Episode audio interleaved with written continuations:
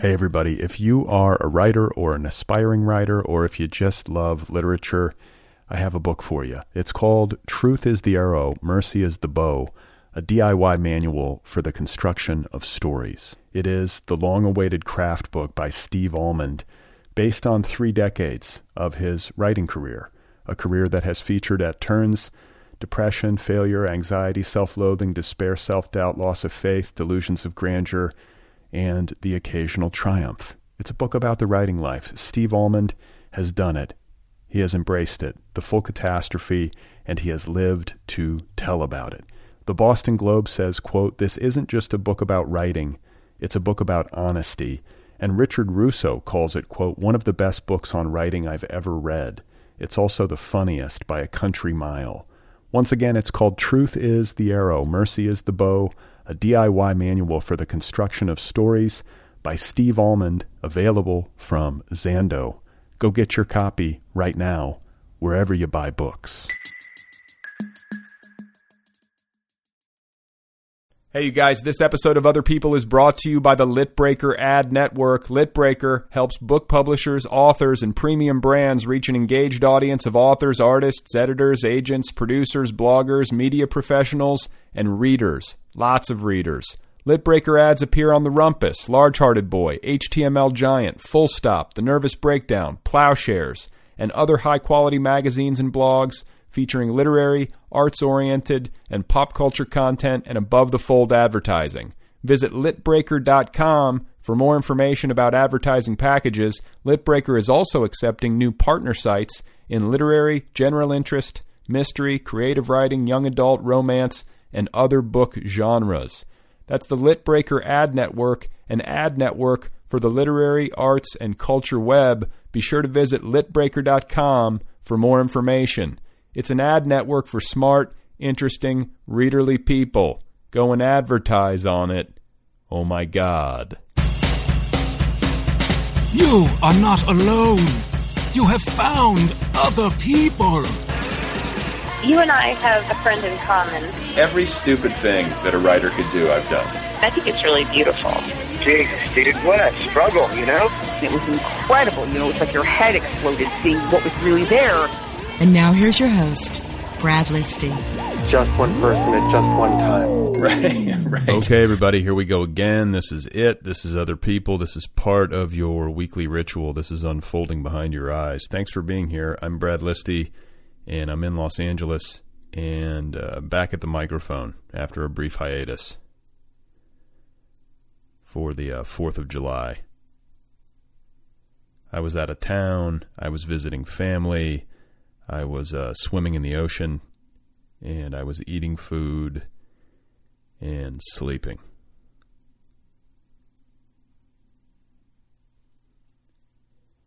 And now I've returned, so it's good to be with you. So what's happening? Well, over the weekend, my dad hurt his back. You know, when you get together with family, there are usually a million little narratives unfolding, strange dramas. Interpersonal dramas or personal dramas. All sorts of different things happening. But my dad hurt his back, which was like a minor subplot to the weekend. And we think that he did it trying to lift one of my nieces, who's like, 7. My dad's about 70. Almost 70. Not quite. So he was struggling with that all weekend long. And everyone was giving him advice, which is what people tend to do when you have a bad back. And I know this firsthand because, I struggled with back pain, lower back pain, for the better part of 20 years. Like from the time I was 15 until, 35, somewhere in there.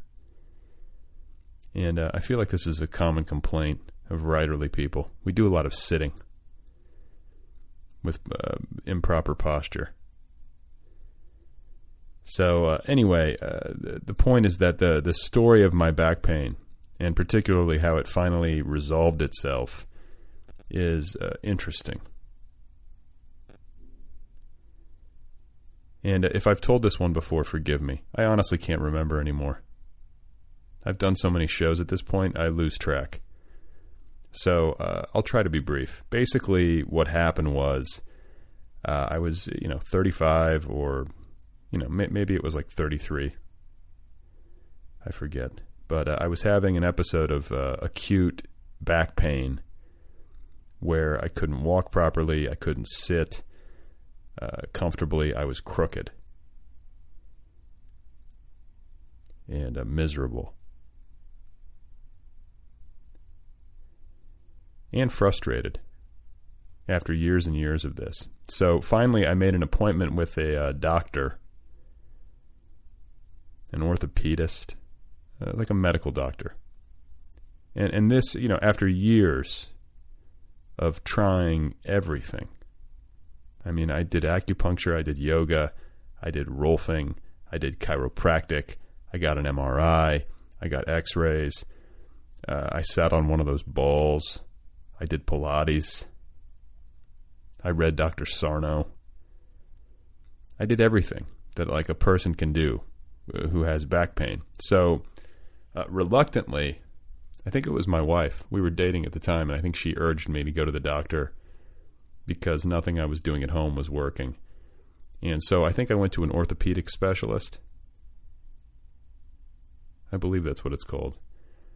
And so this guy, very nice guy, assessed my situation. And one of the things that he did was he measured my legs. And as it turned out, one of my legs is a fraction of an inch longer than the other. And so, noting this fact, the doctor suggested that I go to a podiatrist to get orthotics, which are those things that you put in your shoes that help you walk properly and in a balanced manner. And the funny thing is, I actually had orthotics when I was in high school, but then in college, when I was at Boulder and experiencing back pain, I went to a Rolfer, a kind of new-aged hippie doctor in Boulder. And this Rolfing doctor told me that orthotics were a part of the problem and not a part of the solution, and that I should do away with them and walk in a manner consistent with nature.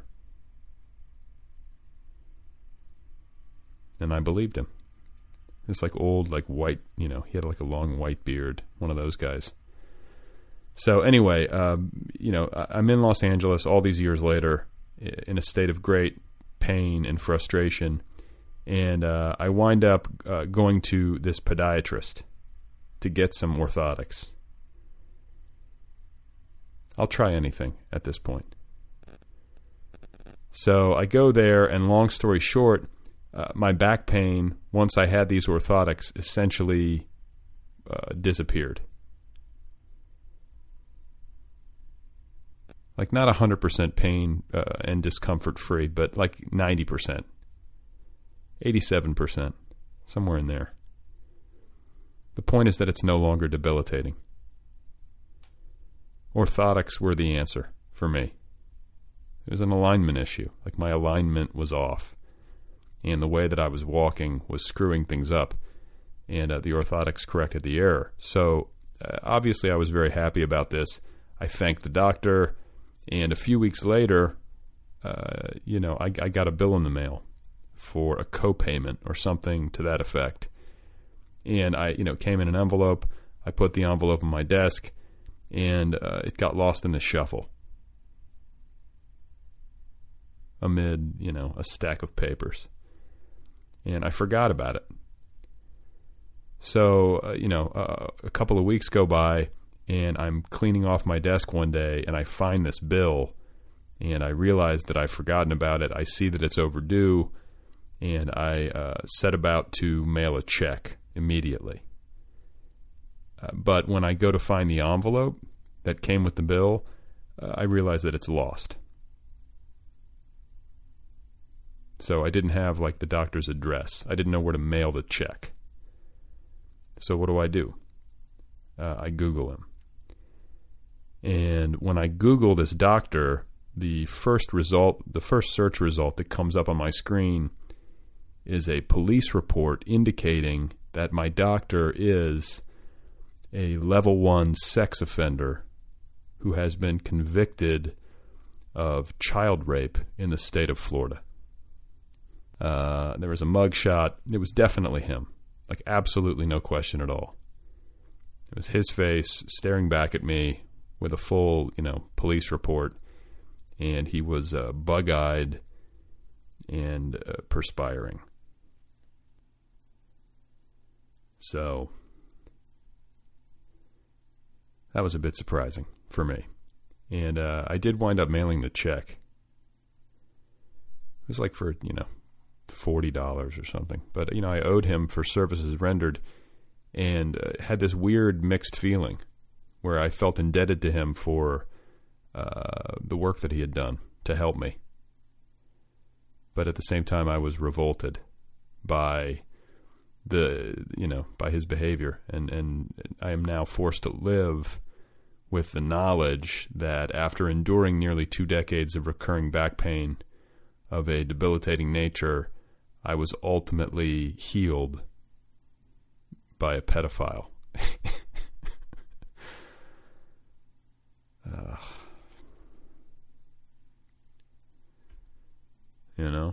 After visiting literally more than a dozen medical professionals over the course of 2 decades, it was the healing touch of a convicted child molester that finally did the trick. Just brutal. And you know what? He was a weird guy. There was something off about him, and I felt it. And I even told my wife about it. I didn't think he was a child molester, but I did come home after my appointment, and I said, boy, he was strange. But then once the pain went away, it was like, he's strange, but he's good. He fixed me. And the only reason I went to him is because of a referral. Which now makes me wonder about this other doctor. Maybe he didn't know about it. Maybe he'd never Googled the guy. But, the guy's office was weird. And he's a foot doctor. Of all kinds of, if you're a pedophile, of all, types of doctors to become, you're in defeat. It's all just very gross. But his office was odd. And every time I would go in there, it would be empty. Never any other patients. The waiting room was just empty. And his wife was the receptionist.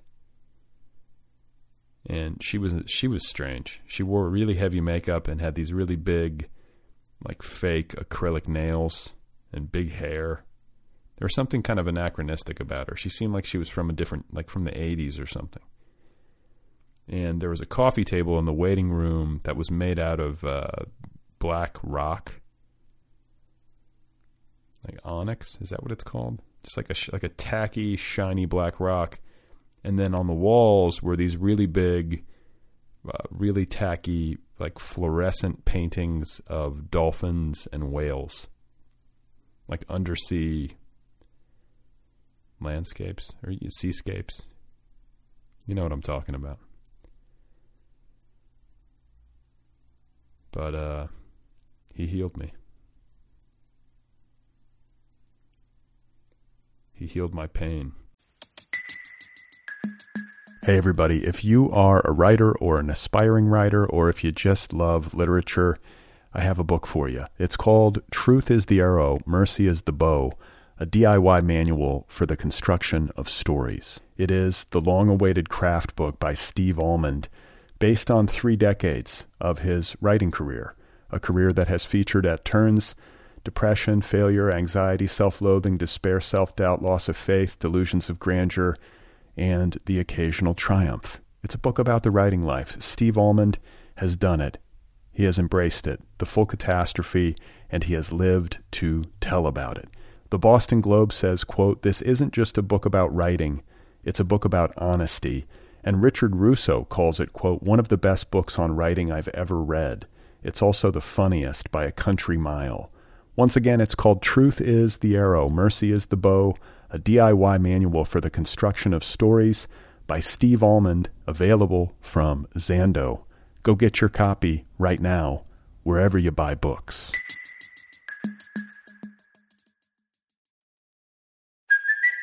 it's Kaylee Cuoco for Priceline. Ready to go to your happy place for a happy price? Well, why didn't you say so? Just download the Priceline app right now and save up to 60% on hotels. So whether it's Cousin Kevin's Kazoo concert in Kansas City, go Kevin, or Becky's Bachelorette Bash in Bermuda, you never have to miss a trip ever again. So download the Priceline app today. Your savings are waiting. Go to your happy place for a happy price.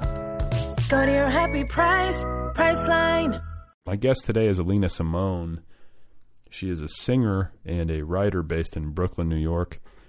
She's originally from the Ukraine and was raised in Massachusetts. Her debut novel, Note to Self, is now available from Faber and Faber. I'm very pleased to have her here on the program, and let's get started, shall we? Here she is, folks. This is Alina Simone, and her novel, once again, is called Note to Self. I'm in the office of my publisher in an anonymous man's office whose name may or may not be Steven, and I'm staring at a dead computer monitor and some clutter and filing cabinet, closed door, lots of books that look like they're really good. New York City? Yeah. New York City, sorry, yeah, just off of Union Square. And your publisher is FSG? Yes. That's a good publisher. I'm imagining like Mahogany. Like FSG is a very like, highbrow, well-respected imprint. So like, what does it look like? I mean, what's the general vibe? I would say it's kind of like more IKEA than Mahogany. I feel like there's a lot of blonde wood laminate going on here. Oh, really? I'm picturing like men in robes and like, ancient bookshelves or something, but It's a really new office. They actually moved a couple of years ago, and it's all kind of like glass and chrome and blonde wood. It's surprisingly modern. That seems to be the trend, though. I feel like everyone's going modern these days. Like it's sort of considered like, is gouache the right word? I don't know how to talk about interior design, but it's considered bad taste to have like old school stuff or like country themed furniture or something. I think that they had like the men in robes and the mahogany in their old place, which when they moved, it was covered by the New Yorker. I think that their old headquarters was this venerable old school, kind of setup, and it was, some big literary tragedy when they moved and, did their Google makeover. But it's all very comfortable. Yeah, I mean, it's got to be nice to be published by them, right? I mean, like I was reading a little bit about how you wound up there, and it sounds like this kind of like whimsical stroke of luck. Like someone contacted you, correct? Yeah, it was a whimsical stroke of luck, and the thing is, I had no idea who they were, so. Even though now I have some perspective and I'm like, oh, wow, it's really cool that this is my publisher. But when they contacted me, I didn't know any publisher from any other publisher, and I wasn't even a writer, and I'd never published anything. So it was very abstract to me. I was an indie rock singer. I was an indie rock singer for many, many years. And then an editor here heard my music on Pandora, and then he bought my albums at the now defunct Virgin Records. It was in Union Square, and then he listened to them a bunch and literally just like sent me an email out of the blue asking if I wanted to write a book. It was the weirdest thing that ever happened to me. You realize there are like long-suffering writers listening to this right now who are like snapping their pencils in half as they listen. Yeah, and in every interview that I ever do, that is pointed out to me, but then I have to point out right back at my interviewers that, I really ate shit for 8 years as a musician. I mean, if like, I understand being like, oh, that's just so unfair. You'd never written anything, and then you just get everything handed to you. It's like, yeah, I get it. But I was, sleeping on floors and singing in bars in Kansas for 3 people on a Wednesday night for years and years and years and years and years. And I think that paying your dues as a rock musician is a lot more humiliating than paying your dues as a writer. It involves hauling a lot of gear and driving a lot of miles and hassling a lot more people than you could even possibly hassle in publishing, because there just aren't that many people to hassle. And so it was weird, because the call that I had been waiting for would have been from like Matador Records. You know what I mean? It's like I was always waiting for this moment of like, oh my God, please, someone who can like, you know, get me to the next level, like, call me or, you know, notice me. And that never really happened in the world of music. I just, you know, I was always on these tiny indie labels and did a lot myself and had a lot of help from my friends. And so this was like the first time that a real company, you know, was like, here, you know, do this cool thing for us. So, you know, and my first book is, you know, details those sad times in immense detail. And so, you know, anyone who feels bad about me can hopefully feel better about me after reading about my sad life. I was going to say, once they know how thoroughly you've suffered, they might. Yeah, I mean, I hesitate to call. I mean, I wasn't like breaking rocks in a Chilean coal mine, but you know, it's just it's very labor intensive. I mean, you know, I think it's one thing to get rejected, you know, sitting at your desk and getting an email from an agent or something saying, sorry, this isn't for me. It's quite another thing to like play 100 shows a year to like know people like all over the country. Well, you know, it's interesting that you say that, because, you know, we talk about rock stardom or being a musician. And I think from the outside looking in, it can often seem like it's this, you know, this really glamorous thing, but and I guess this is maybe the case for all the arts, but it doesn't really get glamorous until you're really at a high level. There's so much, like you say, schlepping and long road trips and sleeping in weird places and eating shitty food and then having to get up in front of people, and you're basically, you know, enduring a kind of public humiliation. There's like two people there, you know, like. Yeah, I mean, that happens. I mean, of course, there are good shows too, but you never know what's going to happen to you. And I know, you know, like people who are at a much higher level than me, who are still, you know, struggling and still have those shows with very little people and still, you know, despite having been in bands with huge pedigrees and stuff like that. I mean, it,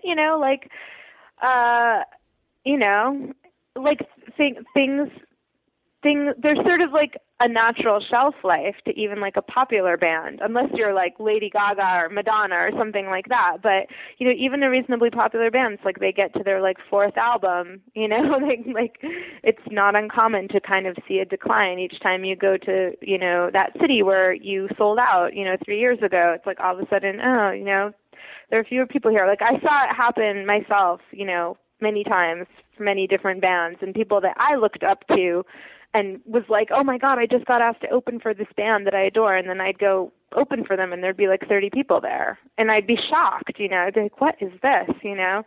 So it's deceptive, I think, because there's so much PR in the music world, so much more than in the book world. I mean, you know, like when I put out an album, it wouldn't be unusual for like, I don't know, 50 places to write about it or interview me or whatever. That's not counting radio, but just like, you know, they're just publications, blogs, you know, things. Like everyone has one. Like everyone seems to have their own music publication, and I think that creates an aura of like success or impermeability or something that is really different from reality. I mean, people thought I was a lot more successful than I was. I mean, consistently, because they just look at like whatever, the one sheet or something, and say, well, you must be doing great. Like you're on Pitchfork. And it's like, yeah, that does nothing, you know, well, unless you're like, well, the same thing, you know. The same thing goes for publishing. People think, you know, some people assume that if you're published by a big house, or, you know, if your book gets like a good review in the New York Times, that automatically means you're like a millionaire, which is absurd, but there is that impression out there. Yeah, that's true too. And I know a lot of people like that too, you know, who've had lots of great press and great places and are, you know, it's still a struggle. It's definitely a struggle to make a living this way, like, you know, without teaching or something. Yeah. I mean, I'm doing a podcast. Look at me. So you went into the music business at what age? I was definitely a late bloomer. I mean, I'd always wanted to be a singer, but I had massive stage fright. It was just one of those circumstances of having your personality completely not match what your goal was. because I just was so terrified to stand in front of people, but all I wanted to do was sing. And if I could have just been some kind of behind-the-scenes studio-only singer, I would have done it. You know, if that was at all a route, it's not, you know. So I just kind of, it took many years of like kind of open mic nights and singing on the street and just singing in kind of really like low stakes situations for me to work my way up to like, you know, having my own band and, you know, fronting a band and things like that. So I was probably like 26 when I really started playing shows and like 28 when I recorded my first EP. Okay. But that's, I mean, yeah, I mean, I guess in the music business, that's a bit later. I mean, a lot of these acts come up through like, you know, they're when they're teenagers or whatever, but you know, you're still in. Yeah, or just early 20s. I mean, I think especially if you know it's what you want to do, which I did, you know, I just was doing everything but that because I just couldn't bring myself to, you know, I was just so afraid. And I had like, you know, I'd get like headaches and nausea. Like I really just could not be on stage, and I still don't love being on stage. I'm not a natural or comfortable performer at all, and right now I perform very rarely, which is great. Yeah. Well, so. How, like, and are you afraid of public speaking? Like any kind of like standing in front of people and.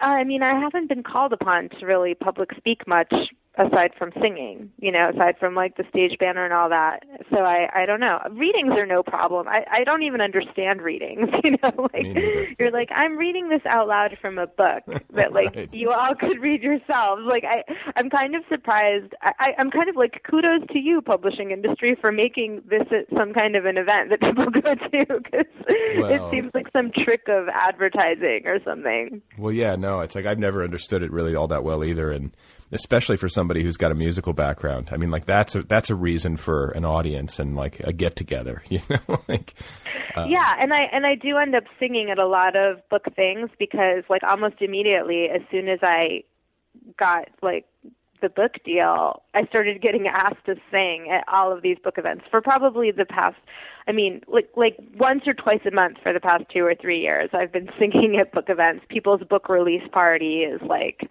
because they're like, oh, an author who also sings. Yeah, will you sing for us right now? Can you sing me a song? Oh, I mean, I can't really sing you a song a cappella. It'd be so terrible. You need some instrumentation. I've put like 2 or 3 people on the spot on this show asking them to sing, and everyone's been like, they've begged off. I won't make you do it. I mean, I can't. Oh, if I was prepared, if I had kind of steeled myself for it in advance and was like, okay, I'm going to sing an a cappella song over the phone. Plus, your publicist at FSG might start worrying if she hears you like melting out. Right, at the office of my publisher in this guy's office. Could not be a better circumstance. It's perfect. They're going to be like, what is she doing there? Okay. So when you went into the business, I guess like one of the questions that's rising in my mind, has to do with your experience of the music business and then maybe how it parallels what's been happening in publishing. And if you see any similarities or if you learned anything from having been through, both gauntlets, so to speak, because, you know, I don't know exactly how old you are or what your experience of the music business was. Like, did you enter it post Napster? Like, are you kind of a? No, I think I was pre Napster. Yeah, I mean, I definitely remember the days when, like, you know, I had, you know, records that, you know, were like, I mean, my indie labels, you know, lavished a lot of care on like the album artwork and things like that, so that it would be more of a collector's item and, you know, exported and stuff. You know, I was from that kind of era. Of this is an object and it's limited, you know, because it's the indie world, not, you know. And so, yeah, Napster, I mean, my label, which put out like, 2 of my first 2 full-length albums, they went bankrupt, you know, in kind of spectacular fashion because they also ran a music magazine that was distributed all over the country. And so they were kind of like all the, I mean, that what was the label? Like, what was the name of the label? The label was 5440 or Fight, and I wish I remembered the name of their magazine because it was really a sweet little magazine. It was a square magazine, so it was very noticeable. Because, you know, you'd go to Barnes & Noble and there'd be like this one square little cool magazine, and, you know, and they covered a lot of good bands and had good writers and great photos. I mean, it was just, I forget if it was quarterly or, you know, once a month, but it was a cool thing. And so they kind of got like hammered double because music magazines have also gone into steep decline, you know, as Pitchfork and you know, online reviewing has really, you know, Stereogum and those things have really become the drivers of, you know, music PR. And print music magazine. I mean, who's going to wait like a quarter, you know, 3 months to read about, you know, whether the latest album is good or not? I mean, Right. It's just, you know, it's kind of like Newsweek or something. I mean, it's like News Month. And so, I mean, you know, like Paste paper edition went out of business. Magnet went out of business. I mean, a lot of magazines got hammered. And so they got hammered kind of from two sides because they, you know, their label went bankrupt and then their magazine also went bankrupt. So they were totes bankrupt. And, yeah, so with publishing, I felt like I was jumping from a sinking boat to like a boat with a leak in it. You know, like, like my boat was already under the waves and now I'm like on a leaky life raft or something. Right. But I mean, that said, it's still a lot better off than music. And at least they have the cautionary tale of what happened with the music industry. I mean, I think also a lot of, for better or worse, like a lot of older people read books and are used to having a book and are used to, you know, paying for books. And in music, it's really like, it's like more for young people, you know what I mean? And as soon as young people get used to just downloading everything for free, it's like, well, that's it, you know? Well, your audience is just kind of... It's interesting that you say that because I've been like troubled by this development in me personally as I've gotten older. Uh-huh. Well, I mean... Where I've gotten older. What's the development in you, Brad? The development in me is that I've gotten older and I've lost contact with music in a way that I was so into it when I was, you know, 16 to 28 or whatever, like going to record stores and like reading every magazine and keeping up with everything, and then it just I lost the thread. And Is that just normal? That's how it is? I mean, is that how it is for you? No, that happened to me too. Yeah. I mean, and it's happened to, like, you know, I've got friends who are, you know, pretty big in the music world, and it's happened to them too as they've gotten older. And I don't know if it's just getting older. I mean, to me personally, like a file just doesn't have the same resonance as a CD or a record or a tape or whatever. Just like, you know, and maybe I'm just like a old Luddite dinosaur out of it, you know, person, but I can't develop the same attachment to like a bunch of files that are on, you know, in iTunes as I could when I was younger to like an actual like record or tape or whatever that I would pour over the liner notes and the photos and, you know, like it's like this thing and you carry it around with you and you're like, this is my favorite tape or my favorite. I mean, I do that with books. I don't have an e-reader or anything like that. I still buy books because I just feel a lot happier sitting there with a book. Like, and it's really like I thought about it. I'm like, well, should I get, you know, a Kindle or a thing? And I was like, you know what? I just don't feel happy staring at a screen. There's like this low level anxiety that I always feel. It's like maybe it reminds me like of being at work or something, you know, of you know, like you stare into a screen all day, anyways. Like, and then you're going to relax and stare into a screen. I don't care what kind of screen or how nice a screen it is. Like, it's still a piece of plastic and you know, and electrons or whatever. And so I just decided, no, you know, fuck it. I'm just going to read real paper books that are just going to take up a lot of space in my apartment and be a hassle to move, because I feel real joy just sitting there with my little lamp and my cup of tea and my book, and it's really relaxing. I could take it in the bathtub and I'm just happy. And, you know, and I feel that way about music too, that like I, you know, like I treasure music more when it's a physical object and I invested in it and I care about it. So what do you have? Do you buy like vinyl, or like are you one of those people who's like gone all the way back into vinyl, or are you? I do buy vinyl. I have to admit, like I actually, I just ordered this record player called, I think it's Orbit, by this company U-Turn. I hope I'm getting this right, because they kickstarted it. It was like these engineers at Northeastern, and they decided to make sort of a really high quality record player that was under $200, and right now there aren't really good high quality, high sound quality record players under $200. They have like lots of bells and whistles, like MP3, you know, you can MP3 playery things and other attachments that kind of detract from the sound quality. And so they made this record player, and I've ordered it on Kickstarter, and it's coming soon. And I actually have been ordering music on vinyl that I'm dying to listen to that I haven't listened to, because it's just all sitting there on vinyl waiting for this record player to come. And I went home to my parents' place, and they had 4 huge cardboard boxes of Soviet, because I was born in the Soviet Union. They had 4 huge boxes of Soviet records, like classical and opera and folk records from the Soviet Union, and I brought them all home. And I'm just going to establish like a Luddite kingdom. You know? Yeah. I'm just like, well, I'm into it. I just think it's going to be such an awesome vibe to like have this record player and nice speakers and just put on some vinyl and read a book and drink some manual tea. Well, and your tea is not digital. No digital tea. Yeah, it's analog. It's totally analog. Tea. You know, I can hear people, or I do hear people sometimes, or I read them online or wherever, you know, talking about how precious it is and how the hipsters are all trying to act like this and that with their turntables, and you know.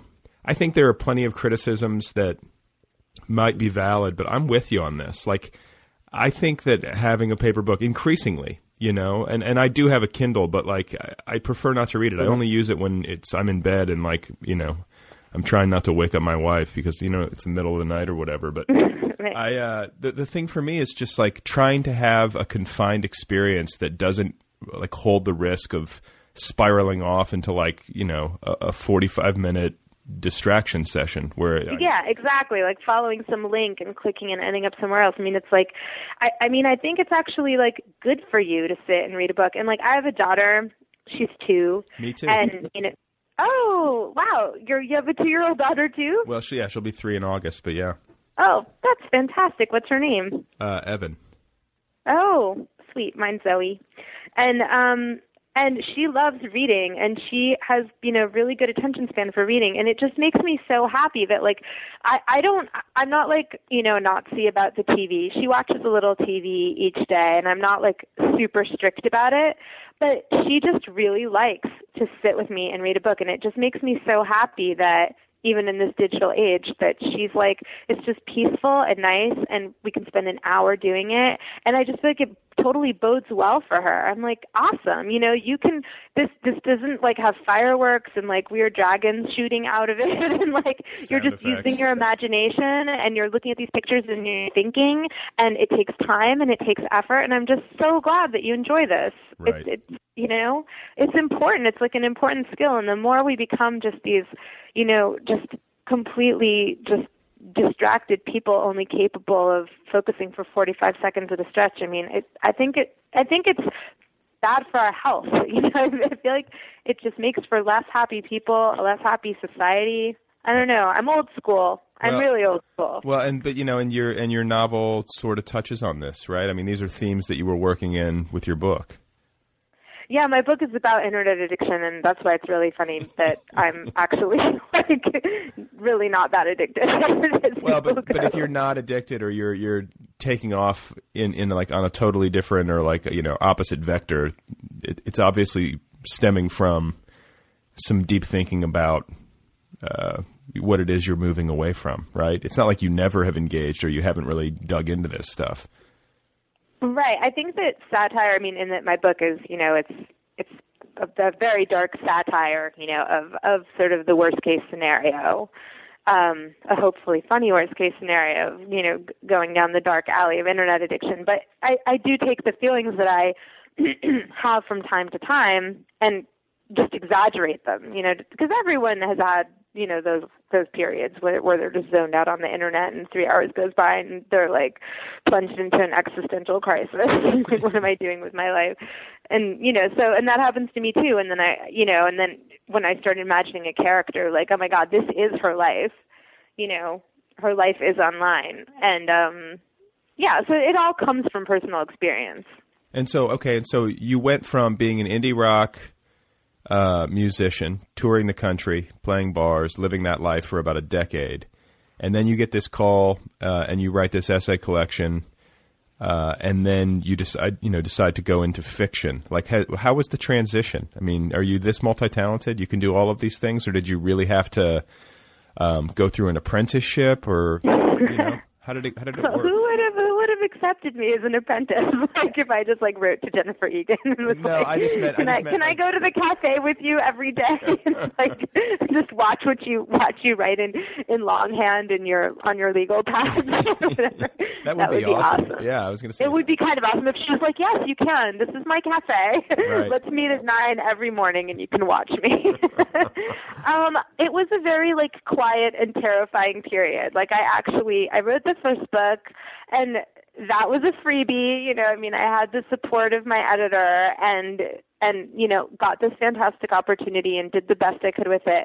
But then the next book, I felt like it was really on me. I didn't feel like I had just this free pass to publish at FSG forever, no matter what, because Eric liked my music or something. I felt like that was just the first book. And so I didn't even tell anyone at FSG I was writing a novel. No one saw it. I didn't share it with anyone. I literally went away for a year and a half and just, in my sad little world, wrote it. And then when it was all finished, sent it to Eric. Okay. So what was your work process like? You say you went away. How cloistered were you? Were you working every day? Yeah, I was working every day. I mean, I had a baby in the midst of that time. So, but before I had the baby, I was working. I had a job, like a day job. And I would do the thing where I got up at 6 a.m. before work and I wrote for 2 hours, and then I'd go to work. So I did that. And then after I had Zoe, just whenever she was sleeping, I would work. And then, she was a little older, I got a part-time babysitter, and then I'd write. I mean, it took a couple of years, and that's a really hard time to focus, as when you have a tiny kid, It's pretty tough to set a big goal for yourself and be like, okay, I have a 1-year-old, but I'm going to write a novel. It's just gonna, it may not be good, but I felt very isolated, because I think when you're a new parent, you're just very isolated. I mean, I definitely wasn't living the life I was before, where I was still playing shows. I mean, when I released my first book, I released an album the same day, my third full-length album. So I did, shows and touring, and, it wasn't just the book. So all of that kind of ended when I, had my baby, and then I was very isolated, and that was my thing. That was writing that novel was my outlet. And then when you finally finished it up and you decide that you're going to, it's ready to be read, you send it to Eric at FSG. That's his name, right? Eric? Yeah, Eric Chinsky. I mean, I sent it. My agent sent it to Eric, but it was terrifying, because I really felt like we had this sweet little relationship. He was, my fan. He loved my music, and he gave me this amazing opportunity because he loved my music, and that meant so much to me. And then, we got to know each other over the course of me writing the book, which was a year and a half, and I really felt like he was a friend. And I felt like it would have just been, if you can imagine it, so awkward for him to be like, yeah, no. You know what I mean? It was really terrifying to send it to him. I almost felt like telling my agent, let's send it to everyone else. Let's not even send it to FSG, because I just want to preserve this special thing that happened. It means, the relationship means more to me than publishing with them again. And I probably would have done that, but there was literally a clause in my contract that I had to send them my book first. Oh, they had first look or whatever. Yeah. Yeah. So it would have been really tricky to explain why, to get out of that would have been a legal thing. And I was like, okay, forget it. We can just send it to him. But I mean, I think he was, I don't know. I've never talked to him about it, but it took him a really long time to read the book. Their first look clause or whatever it is 6 weeks. And then after that, if they haven't gotten back to you, you have the right to take it elsewhere. And at 6 weeks, he's like, oh, I've just been really busy. I haven't read it yet. Give me another, month or something. But I almost had the feeling maybe he was afraid he really wouldn't like it, because Because who's to say? I'd never written fiction, and he never read any of my fiction, and it could have just totally sucked. And maybe it does suck. I don't know. Maybe he only put it out because he also didn't want to ruin our sweet little story that we had. Okay, but then what happened? He reads it and he comes back and he says, "I really like this." Yeah, and he made an offer, and then I was like, I don't want to. At that point, as an author, you can also take it elsewhere and see if you get a higher bid, and then go back to the first publisher and see if they want to raise their bid. And I, perhaps stupidly because I have no business sense, or perhaps sentimentally because I have a really nice feeling about FSG, I just told my agent, okay, that's it. Let's just stop right there. Let's take the offer, and I don't want to show it to anyone else. Well, I don't know. I mean, I don't know what the right thing, like the quote-unquote right thing to do would be, but there's something to be said for loyalty. If somebody, has been good enough to you to publish your first book and then they make an offer on the second one, I think there's something nice about that. They not only published my first book, but they gave me a book deal when I'd never written anything in my whole life. Right. I really felt like they went on such a limb with me. They essentially handed me a new career, and just out of nothing. And so I felt like, I don't know. I did feel like it was the right thing to do, and it was just more important to me than, scrounging up a couple extra $1,000, like to maintain this relationship with people that had faith in me, because that's really rare. Totally, totally. And so when you got the offer to write a book, and when you were living in that sort of in-between period after the first book had come out and you were pondering writing fiction, looking back, is this something that you ever envisioned for yourself? Did you ever have a literary impulse prior to this, or did it take the outreach from FSG to sort of awaken it in you?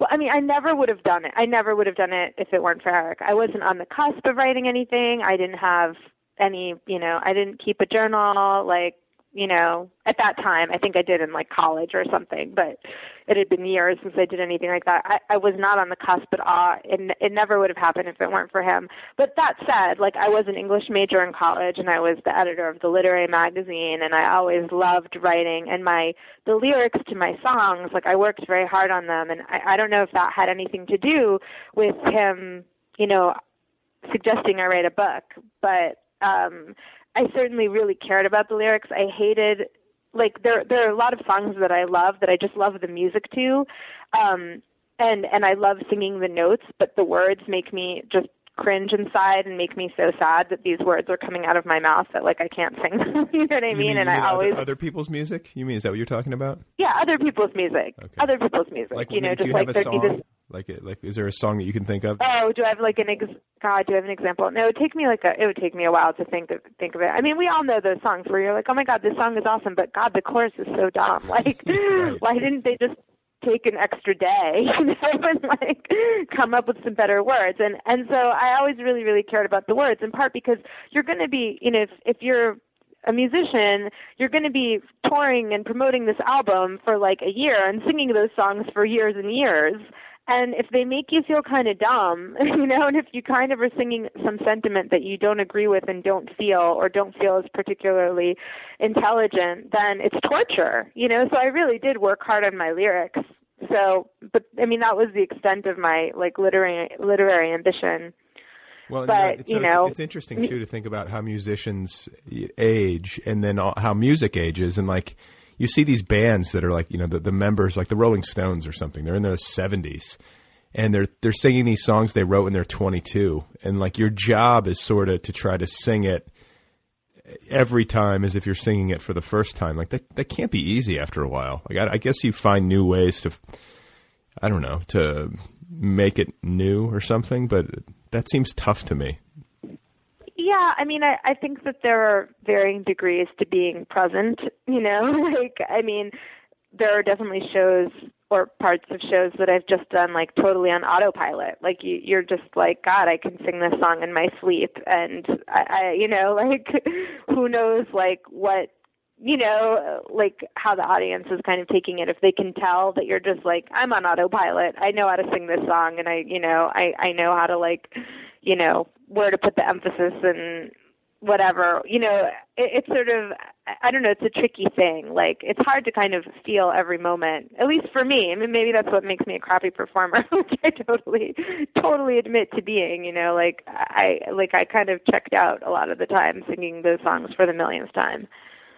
It's got to, I mean, I don't know. I don't know how people do it, but did you learn anything when it came to writing your book? Did you sit down to do it and say to yourself, well, there's things that I learned writing lyrics for my songs that are really serving me well here? Or was just the practice that you had, you know, working regularly on creative material enough to get you into the writing mode? Because I feel like that's the big leap for a lot of people, is actually getting into the chair and having that discipline. Like, it sounds like it came fairly easily to you.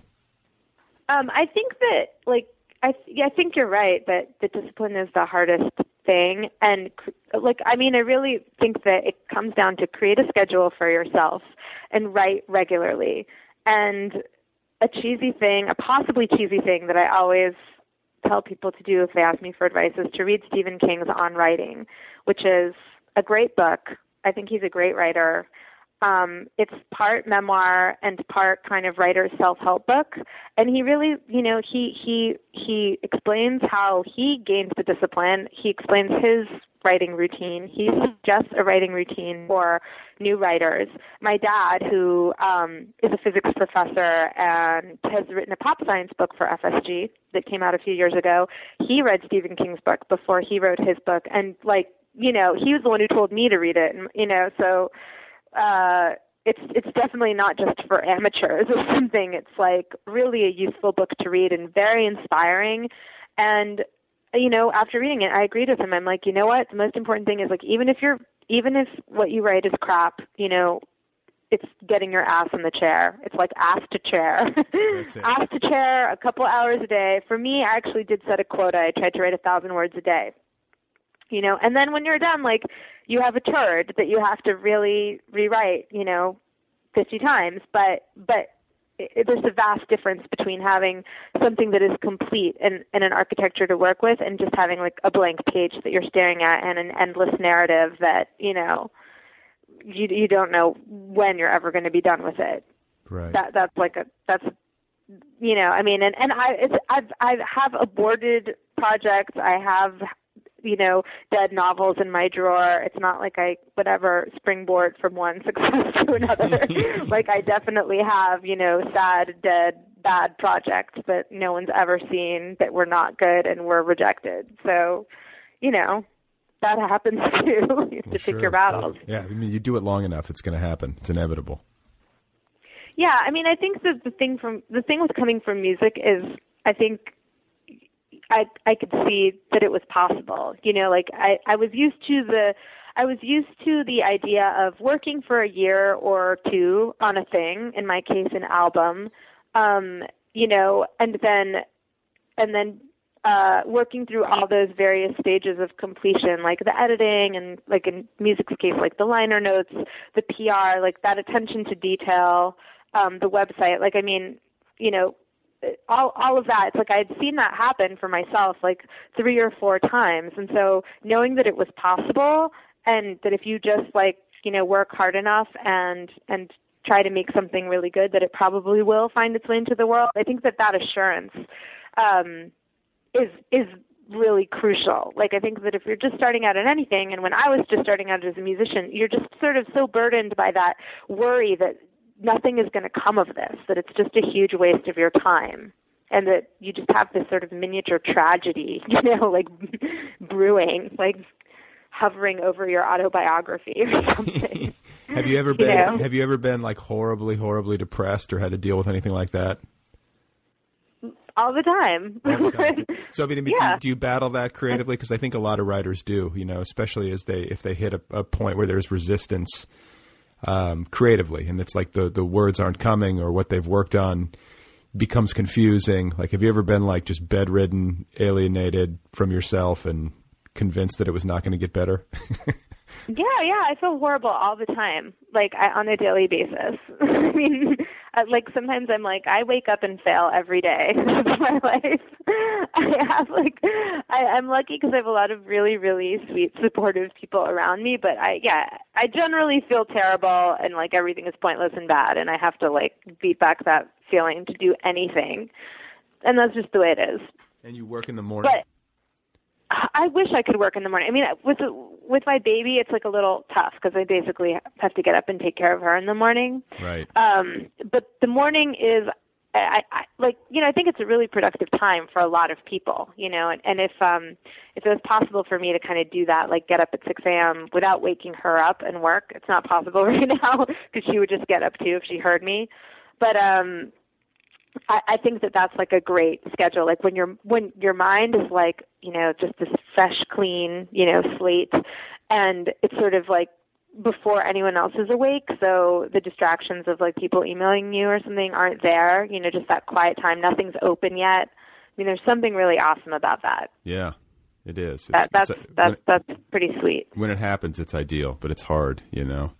I find it... depending on your circumstances, it's hard. Well, yeah, and I find it frustrating sometimes, like, because I'll get caught up in work late at night, you know, and then it's like you go to bed at, like, 1, and it's like, I can't get up at, you know, 5:30, and I'm going to be a wreck, you know, if you start... I know that's the thing, because it's like, as soon as you adopt that schedule, you're basically embracing sleep deprivation as a way of life, and it's, like, in other ways, kind of destructive. But... Like another thing that I'm like becoming this Stephen King unpaid publicist, but another thing from that book that I really took to heart is like when you get interrupted on a project, you know, like even for a week when you're like, oh, you know, I got this other thing that I have to do, this other creative thing, and you kind of switch gears, and then that like really, in my experience, like leads to abject depression and horror, like when you go back to that project and suddenly it feels so foreign to you and you don't like it anymore, you don't know why you were writing it, you don't understand why that particular story matters. Like it's that's why, you know, if you have a good idea that you're passionate about, it's just like keep writing until it's done, because the second that you take like a week or two off, that's just going to really mire, you know, whatever you're working on in the mud. And you know, that happened with my novel too. I took probably like 6 months off, and it wasn't even my baby. It was just the fact that I forget what the hell happened. Maybe I had to publicize, go on tour for the Book of Essays, or, you know, there was some stuff I had to do that took me away from the novel for a week or two. And then when I reread what I'd written, I hated it. Like, I loathed it. I loathed myself. I didn't understand why anyone would want to read it, why I wrote it, and I just stopped. Like, I stopped for 6 or 9 months, you know, and it was just going to be dead. Well, and how did you come back to it?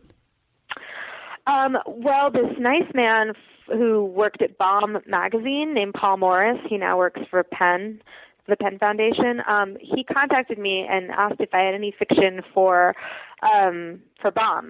And I was like, I don't have any short stories, but I don't know, I wrote this thing and I could try to find an excerpt. And he was like, yeah, send me something. And then I sent him something and he liked it and he published it. And then I was like, oh, well, you know, maybe it's not that bad. Like, you know, it kind of gave me that, like, that little like boost of faith that it wasn't that bad, and I should really revisit it. And then I started working on it again after that. So I really, yeah. And I've thanked him, you know, I mean, I really like, I feel like those little like firecrackers of, support and yeah, like votes of confidence from your whatever, you know, your colleagues or your readers or your world are just so essential to keeping you going, because it is really, you know, lonely, a kind of lonely experience, full of doubt. Sure. Sit and write something that's long. Well, I want to, you know, I don't want this to end without asking you about the Soviet Union and your ancestry and, you know, all that stuff, because I feel like it's so essential to you and your art, and it's just fascinating. So you alluded to it earlier briefly. You were born in the Soviet Union, correct? Yes. Yeah. And then your folks moved. And then when did you arrive in the States? I was only 1.5 when we arrived in the States. Okay. So but for all intents and purposes, you've had an American life. I have had an American life, but I was raised by, you know, like, my parents were really strict in that, like, they only allowed Russian at home, and my grandparents came when I was 5, and they didn't speak English, and I spent half of the year with them. I spent every weekend, every vacation, you know, up through high school with them. And so even though, like, I grew up in America, but it really felt like as soon as I was, like, came home and closed the door behind me, it was like this other country. Wow. You know, like all the food, the language that was spoken, definitely the cultural and political attitudes, everything was just, you know, straight from the Soviet Union. So why did you guys immigrate? Well, my dad was a political refugee. The KGB tried to recruit him when he was in college. He was a physics student. He's, you know, good physicist, and he knew English. And those were highly prized qualities by the KGB. And then he refused, and then they blacklisted him. So he couldn't publish. He couldn't publish, like, physics papers. He couldn't go to grad school. He couldn't work, like, a normal job. So he was the night watchman at the city zoo in Kharkov, Ukraine, the city where we lived. What's it called? It's I guess Americans maybe pronounce it Kharkov. Okay. In Russian, it's Kharkov, kind of a nice phlegmy sound at the beginning, but it's like Kharkov. And yeah, so he was the night watchman at the zoo, and, you know, obviously not a great career path for him. We applied to leave. Okay. And my mom couldn't get a job at all, which is, like, unemployment was illegal in the Soviet Union. Like, you weren't supposed to not be able to work, but because she was married to, you know, someone who was blacklisted, no one would hire her. So she just stayed home with me. Okay. So, and when you immigrate, or, like, when, you know, you've refused the KGB or whatever, and you go through an application process, like, we want asylum, and then, like, did you have to escape the Soviet Union, or did you just get to fly out? No, we just got to fly out, and we actually, like, didn't even, like, my mom has, like, a really interesting background in that, like, my grandmother, her mother, she was the daughter of an officer in the White Army who fought for the Tsar, who died when she was only 1, and her family got divided into the whites and the reds. Like, you know, my grandmother's father, he died fighting for the Tsar. But my grandmother's uncle, that guy's brother, he got a very high-ranking position with Stalin. He was, like, in the Department of Defense, and he was, like, some super high-ranking official in the communist government with, like, you know, all the things, fancy apartment, and, you know, all the things no one else could get. And when my mom decided we just really had to leave, like, this uncle actually, like, helped us leave, which was, you know, really brave of him when you think about it. Though Stalin was no longer alive at that point, but a lot of people who tried to leave became, you know, refuseniks, like a lot of Jewish people. They would wait years. They would wait, like, you know, 7 years and just be in this horrible state of limbo where the government was neither letting them, you know, have a livelihood nor leave the country. And we got to leave within a year. Well, that's thanks to him. So that was, that's what happened. And then, so you were like a Cold War kid from Russia living in the United States. Like, that had to have been interesting. Yeah, it's weird how distant those times seem now. Like, because now people just think Russians are, I don't know, like, funny people who drink a lot and say we are famous. I don't know, like, the American perception of, like, Russians now is, like, really, really different from when I grew up, when it was, like, scary. Like, I remember a time when it was scary to speak on the street in Russian to my family. Like, it was so not cool, you know, that people would really, like, I had people come up to me, you know, and say, go home. And, you know, like, during Halloween, like, one year, people in shaving cream wrote on our driveway, commies go home. Like, what was your experience of watching Rocky IV? Did you ever watch that? I don't remember Rocky IV. I probably did watch it, but it's completely absurd. It's like with Ivan Drago. I've watched it recently, and it has not aged well. I mean, it's oh no, it's completely absurd. Yeah, I mean, there were a lot of those, you know, Rocky and Bullwinkle, and there were, you know, whatever, Natasha and Boris. I mean, there were definitely a lot of dastardly Russian villains. But, you know, I don't know. I grew up, thank goodness, in a fairly liberal place, so I'm sure that I was spared the worst of it. But I did totally Americanize my name. I kind of hid my background. I wasn't proud of it. I didn't, I didn't ever kind of mention, Russian things, even though it was like a huge part of my home life. So wait, what's your name? I tried to act as American. My name's Alina, but all through school and college, everyone called me Allie. And my husband still calls me that because he just grew up calling me. We went to high school together. He just grew up calling me that. Okay, and then Simone was something else? Simone. No, Simone's my last name. Oh, it wasn't like Simonov or, No, well, actually, Simone is my mother's last name. My father's last name is Vilenkin. And when I was 25, I changed from my dad's last name to my mom's last name, but that was for singing because nobody could remember or say Vilenkin. But Vilenkin didn't sound particularly Russian. It's just kind of like a weird last name. Like, it would be a last name everyone was like, what is that? Right. Like, where is that? You know what I mean? Like, it wasn't a ski. It wasn't like something like that. But yeah, it was definitely like a weird time, and it's just so funny now to look back at this time where you were from this like cool weird culture and you couldn't be proud of it and you couldn't really discuss it and it was all kind of like not good. Like, and it's so benign now, Well, and so how do you describe? How would you describe Russian culture, particularly like expatriated Russian culture that you witnessed as a kid? Like, were there any defining traits or characteristics or, do you know what I'm saying? What's your understanding of your Russianness?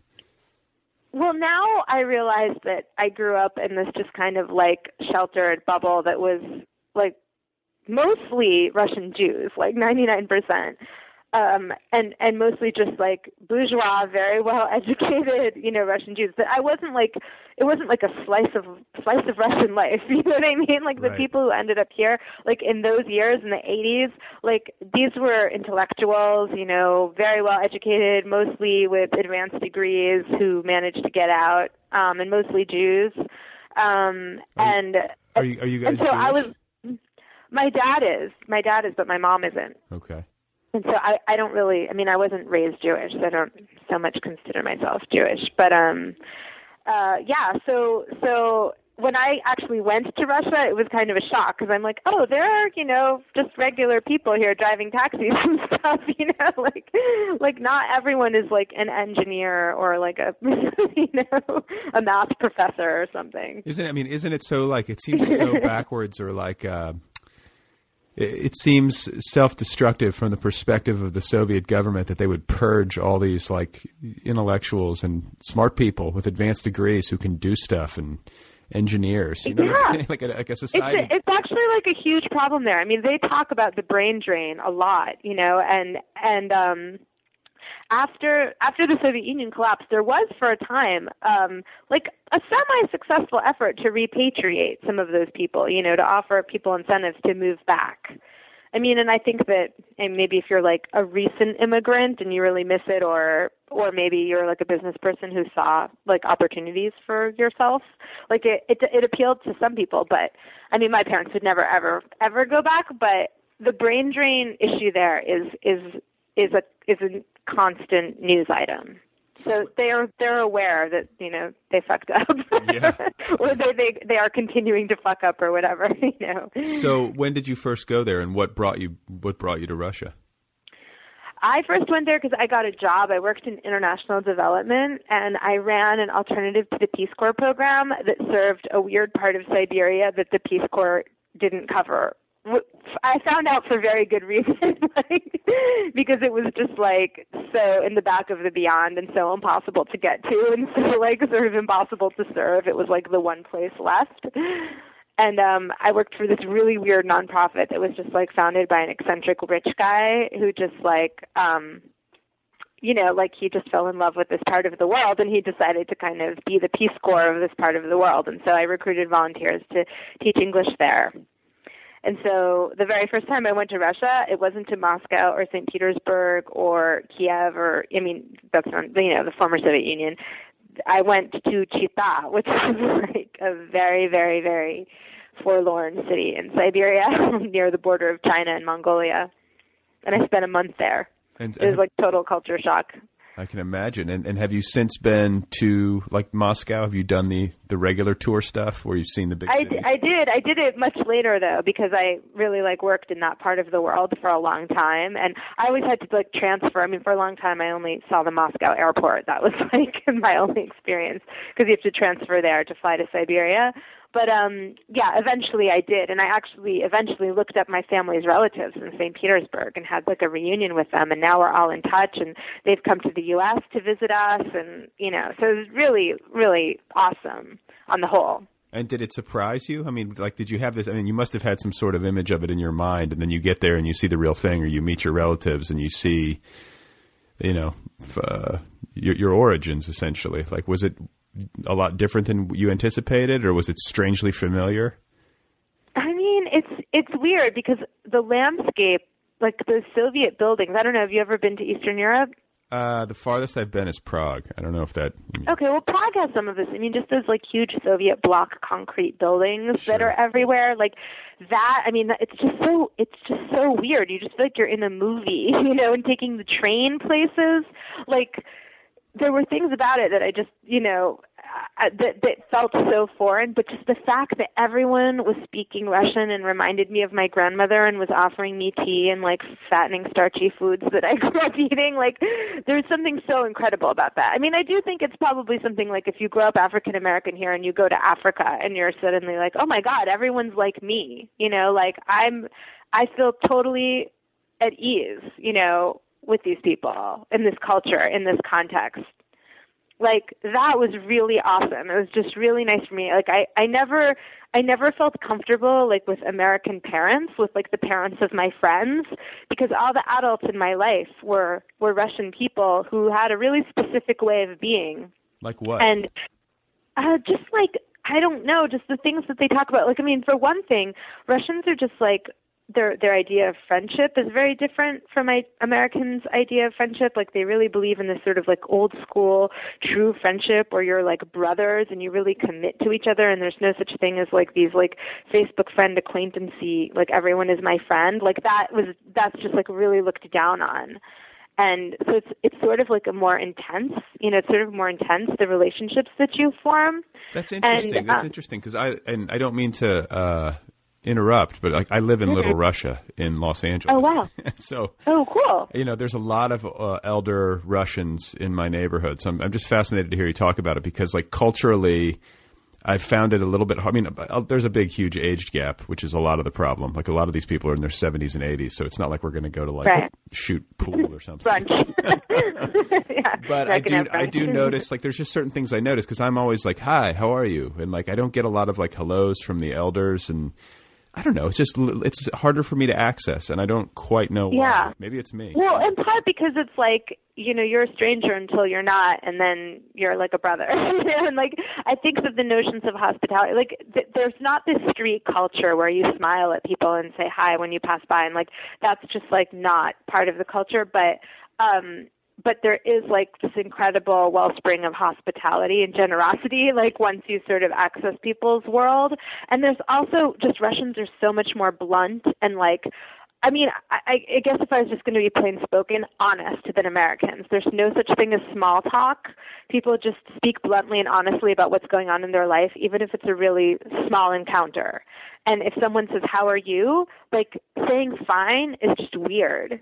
Like, you say how you really are. Like, and if you're people. Shitty, you say shitty. Right. Yeah, I mean, I grew up with my grandmother, like, I mean, having these, like, she lived in public housing in Cambridge.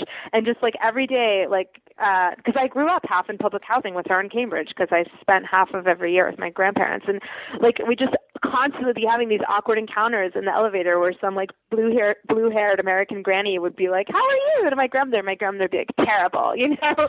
My foot hurts, and, like, this happened and that happened. And, like, just the look on these people's faces, they just be like, what? Like, this isn't how the script is supposed to go. Right. I was just trying to have a superficial exchange in an elevator, and you're getting you're getting I don't really care how you are. Right. and my grandmother never changed. She never, like, she was completely, like, oblivious to this, you know, whatever the ritual was supposed to be. She just didn't care. She's like, why would you even do that? Why would you even lie? just, this is a question. I'm answering it honestly. So that's the culture I grew up in, you know, and I think that for that reason, I always just grew up around Americans feeling like I was censoring myself and trying to like, just being a little bit of an actress, trying to fit into this culture that wasn't really first nature to me. Is that how you feel right now?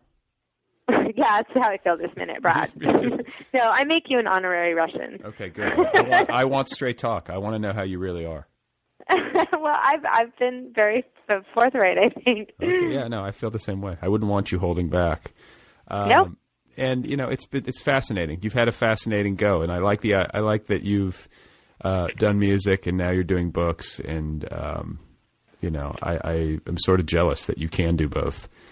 And I wish you well. Well, I'm actually mostly just doing one now, if that makes me feel better. No, but just the fact that you can open your mouth and carry a tune, you know. Well, you're nice. Thank you. So yeah, so best of luck with the new novel, best of luck with future writing projects, and best of luck with the 2-year-old. Thanks, Brad, and you too. Okay, everybody, that's all for now. That is Alina Simone. Go get her book. It's called Note to Self. It's available now wherever books are sold from Faber and Faber. You can find her online at alinasimone.com. She's on the Twitter, where her handle is at Alina Simone, and you can find her on the Facebook as well. Thanks, as always, to Kill Rock Stars for all the good music. Be sure to check out killrockstars.com. And hey, don't forget to get the app, the free official Other People app, the official app of this program. It is available now for your iPhone, iPad, iPod Touch, or Android device. It is the best and most elegant way to listen to this program. New episodes automatically upload to the app. You can download episodes to listen to offline. You can favorite your favorite episodes. You can share via social media. And you can access the full archives and premium content as well, all via the app. So please go get that if you haven't done so already. It's free. Otherwise, I hope you don't have any back pain. I hope you are not experiencing pain in your lower lumbar currently, or elsewhere along your spinal column. If you are, I hope you find the answer, and I hope that in the process of finding that answer, you do not come into contact with a sexual predator. Please remember that Baudelaire often wore pink gloves and that Wittgenstein played the clarinet. That's it for now. Thanks again to Alina Simone. Thanks to you guys for listening. I really appreciate it. And I should be back in a few days with another episode and another conversation. But I have another wedding to go to this weekend. So it's a little iffy. I think I'll be able to do Sunday's show before I leave. That's the plan currently. But I'm not making a 100% guarantee. I'm going to leave it up in the air. It's a cliffhanger. Okay? You'll just have to wait and see. Is that exciting for you? Are you on the edge of your seat?